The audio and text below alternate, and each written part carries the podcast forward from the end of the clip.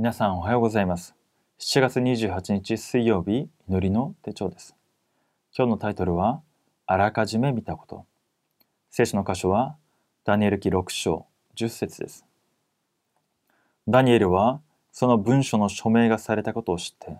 自分の家に帰った。彼の屋上の部屋の窓は、エルサレムに向かって開いていた。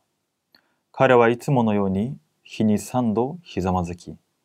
彼の神の前に祈り感謝していた。ダニエルはその文書の書面王様以外な以外のものに向かって祈ること礼拝する者は獅子の穴に投げ込まれなければならないという法律が実際的に制定されたことを知って家に帰ってしかしいつものように窓を開けていつものように誠の主に向かって祈りました。ダニエルはなぜ自分の民がこのイスラエルの民がバビロンの捕虜になったのか。なぜこの国が私の国がなくなって子孫たちがちりぢりバラバラになって殺されて本当に悲惨な惨めな状態にいるのかを見て分かっていました。偶像崇拝がゆえにこうなったということ。誠の神様に対する礼拝祈りがなくなったので次世代が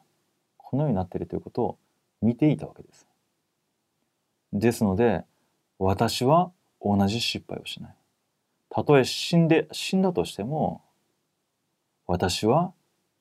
時代的なミッション、使命を握っていました。誠の神様に祈り、誠の神様に礼拝することによって、たとえ私が死んだとしても、次の世代が生きるように、本当に時代を見ながら、自分自身に対する時代的なメッセージを握っていたのがダニエルでした。私たちも今の時代を見ながら時代的なメッセージを握る必要があります。福音がない長い間の神道と神社、偶像崇拝の中で災いが起きるしかなく、精神的に病むしかなく、教会が無力になっていくしかない日本の現場において、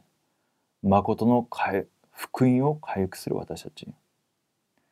誠の福音を回復した私たちは、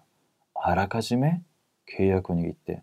あらかじめこれから起きることを聖書の中で見ていく必要があります。神様は世界のすべての国のすべての民族、すべての人が救われてイエス・キリストを知ることを願われます。時間と空間を超越して働かれる神様の力を自分のこととして持ってきて味わう人を探しておられます。その人に神様がなされることをあらかじめ見せてくださいます。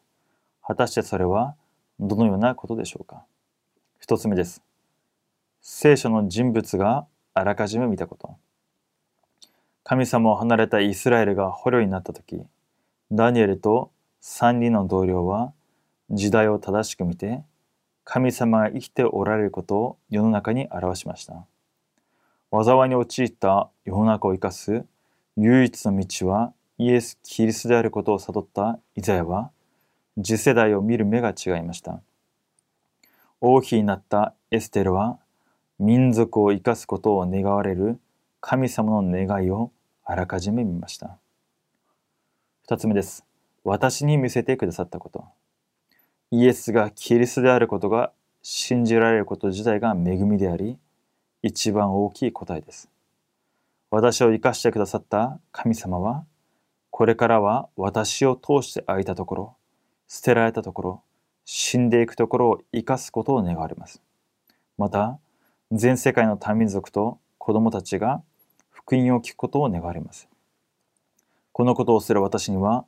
世の中が太刀打ちできない霊的な力を得る幸せな時間が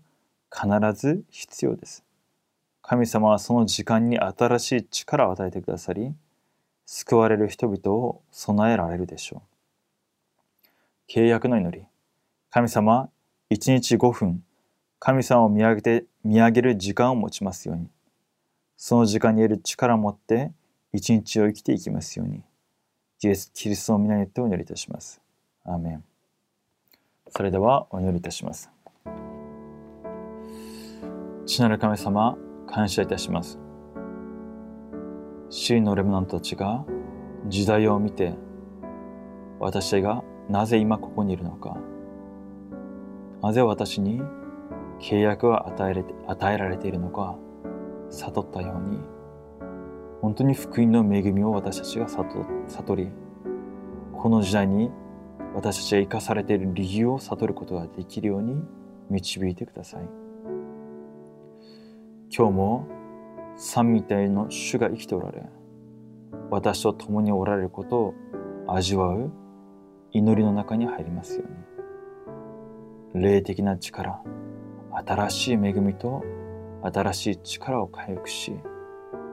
私を通して本当にこの福音の恵みが現場に次世代に伝達されますように感謝し主イエスキリストの皆によってお祈りいたします。アーメン